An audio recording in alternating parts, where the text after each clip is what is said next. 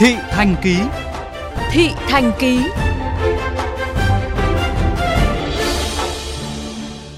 Thưa quý vị, sau gần 2 tháng giãn cách xã hội, các vùng xanh, nơi ít nguy cơ bị dịch bệnh của thủ đô Hà Nội đã bắt đầu nới lỏng việc kiểm soát đi lại, hoạt động giao thương. Với nhiều người, thế giới bên ngoài, những rào chắn, barrier hiện lên thật mới mẻ khác lạ. Dù đó, vốn là những điều rất giản dị, đời thường. Ghi nhận của phóng viên Trù Đức.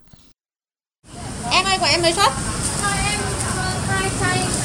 Sau gần 2 tháng ở nhà chấp hành quy định giãn cách, chị Vân Anh quyết định đi quãng đường 3 cây số từ phố Nguyễn Lương Bằng, quận Đống Đa sang phố Đội Cấn, quận Ba Đình để mua bằng được món bánh cuốn khoái khẩu.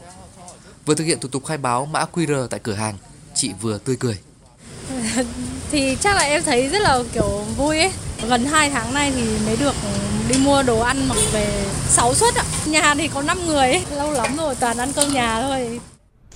Di chuyển ngắn hơn, chỉ chưa đầy 100 mét từ nhà ra siêu thị cũng khiến anh Nguyễn Hoàng Giang ở phố Bạch Đằng, quận Hoàn Kiếm xúc động. Phường Trương Dương, nơi anh sống, mới được dỡ phong tỏa sau 40 ngày, ai ở đâu ở yên đấy. Với anh Giang, được hít thở bầu không khí ngoài trời, được đi dưới ánh nắng mùa thu Hà Nội là cảm giác vô cùng đặc biệt. Phường Trương Dương nó chỉ ngăn cách bởi những con đường chính, chỉ một bức tường thôi, nhưng chúng tôi cảm giác như là một cuộc sống khác hoàn toàn, cách xa hẳn nền văn minh. Đấy là một cách nói vui của người Trương Dương. Mỗi một ngày được ra ngoài đường, nó giống như là một điều gì đó thú vị hơn với cá nhân tôi khi được đi mua đồ ăn, đồ uống gì đó. Trong khi đó, sau bao ngày chờ đợi, việc đầu tiên với anh Lê Thanh Tùng ở phường Phúc Diễn, quận Bắc Từ Liêm là khẩn trương dắt xe máy ra tiệm sửa xe. Vài ngày tới, cơ quan mở lại nên phương tiện cho hai vợ chồng phải sẵn sàng. Thực ra là thỉnh thoảng vẫn phải đi, nhưng mà có 2 xe thì cái xe kia đi được thì cứ lấy xe kia đi, bây giờ xe này phải đi cả 2 xe thì mới sửa. Không để được, không mở được khóa thông minh. Thế là 25 là 30.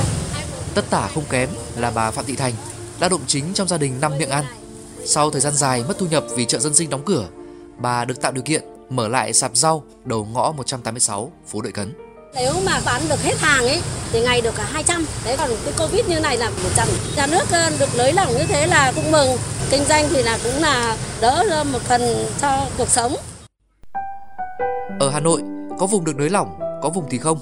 Điển hình là tổ 44 phường Mai Động. Dù là vùng xanh nhưng thuộc quận Hoàng Mai, quận được liệt kê là vùng đỏ, tức vùng có nguy cơ cao. Anh Nguyễn Văn Nam không khỏi chạnh lòng khi nói vọng ra từ bên trong barrier. Tôi chỉ muốn dẫn cả gia đình đi ăn bát phở, tôi rất là thèm phở rồi. Cộng với đi ra xem đường phố, đi hít thở không khí ở ngoài đường nó như thế nào. Tôi đi ra tôi cũng chỉ ngó cái xuống vứt rác xong tôi lại đi lên nhà. Thế là tôi cũng rất là nhớ cuộc sống hàng ngày từ trước đến giờ. Có người khao khát muốn ra khỏi rào chắn như anh Nam, cũng có người ngược lại như anh Đức Anh. Sống trong một con ngõ bị phong tỏa tại quận Ba Đình gần 45 ngày qua, anh đã quen với nếp sống biệt lập trong nhà. Từ một thư ký giám đốc Quảng Giao, giờ anh sống hướng nội hơn. Khu vực của em mà được bỏ rào chắn, em nghĩ là vẫn không ra ngoài lung tung. Mình mà đi kiểu hung lụa là chết dở. Sau khi em quay lại công việc bình thường thì em cũng phải tiết chế lại cái công việc để hạn chế tối đa cái mức độ tiếp xúc. Rõ ràng, những chiếc rào chắn phòng dịch mọc lên khắp hang cùng ngõ hẻm đang vô tình tạo ra những cảm xúc đặc biệt cho người dân thủ đô. Chúng ta dễ xúc động, suýt xoa hoặc chạnh lòng trước những điều vốn rất đỗi giản đơn. Cuộc sống bình thường đang dần trở lại và có lẽ mỗi người cũng cần thời gian để cân bằng thứ cảm xúc kỳ lạ của thời hậu giãn cách, phong tỏa.